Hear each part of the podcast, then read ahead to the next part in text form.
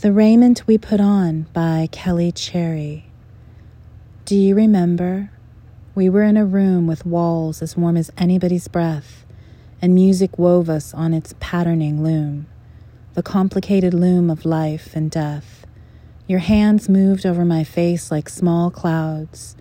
Rain fell into a river and sank somewhere.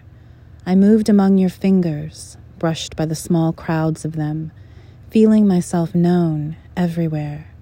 And in that desperate country so far from here, I heard you say my name over and over, your voice threading its way into my ear. I will spend my days working to discover the pattern and its meaning, what you meant, what has been raveled, and what has been rent.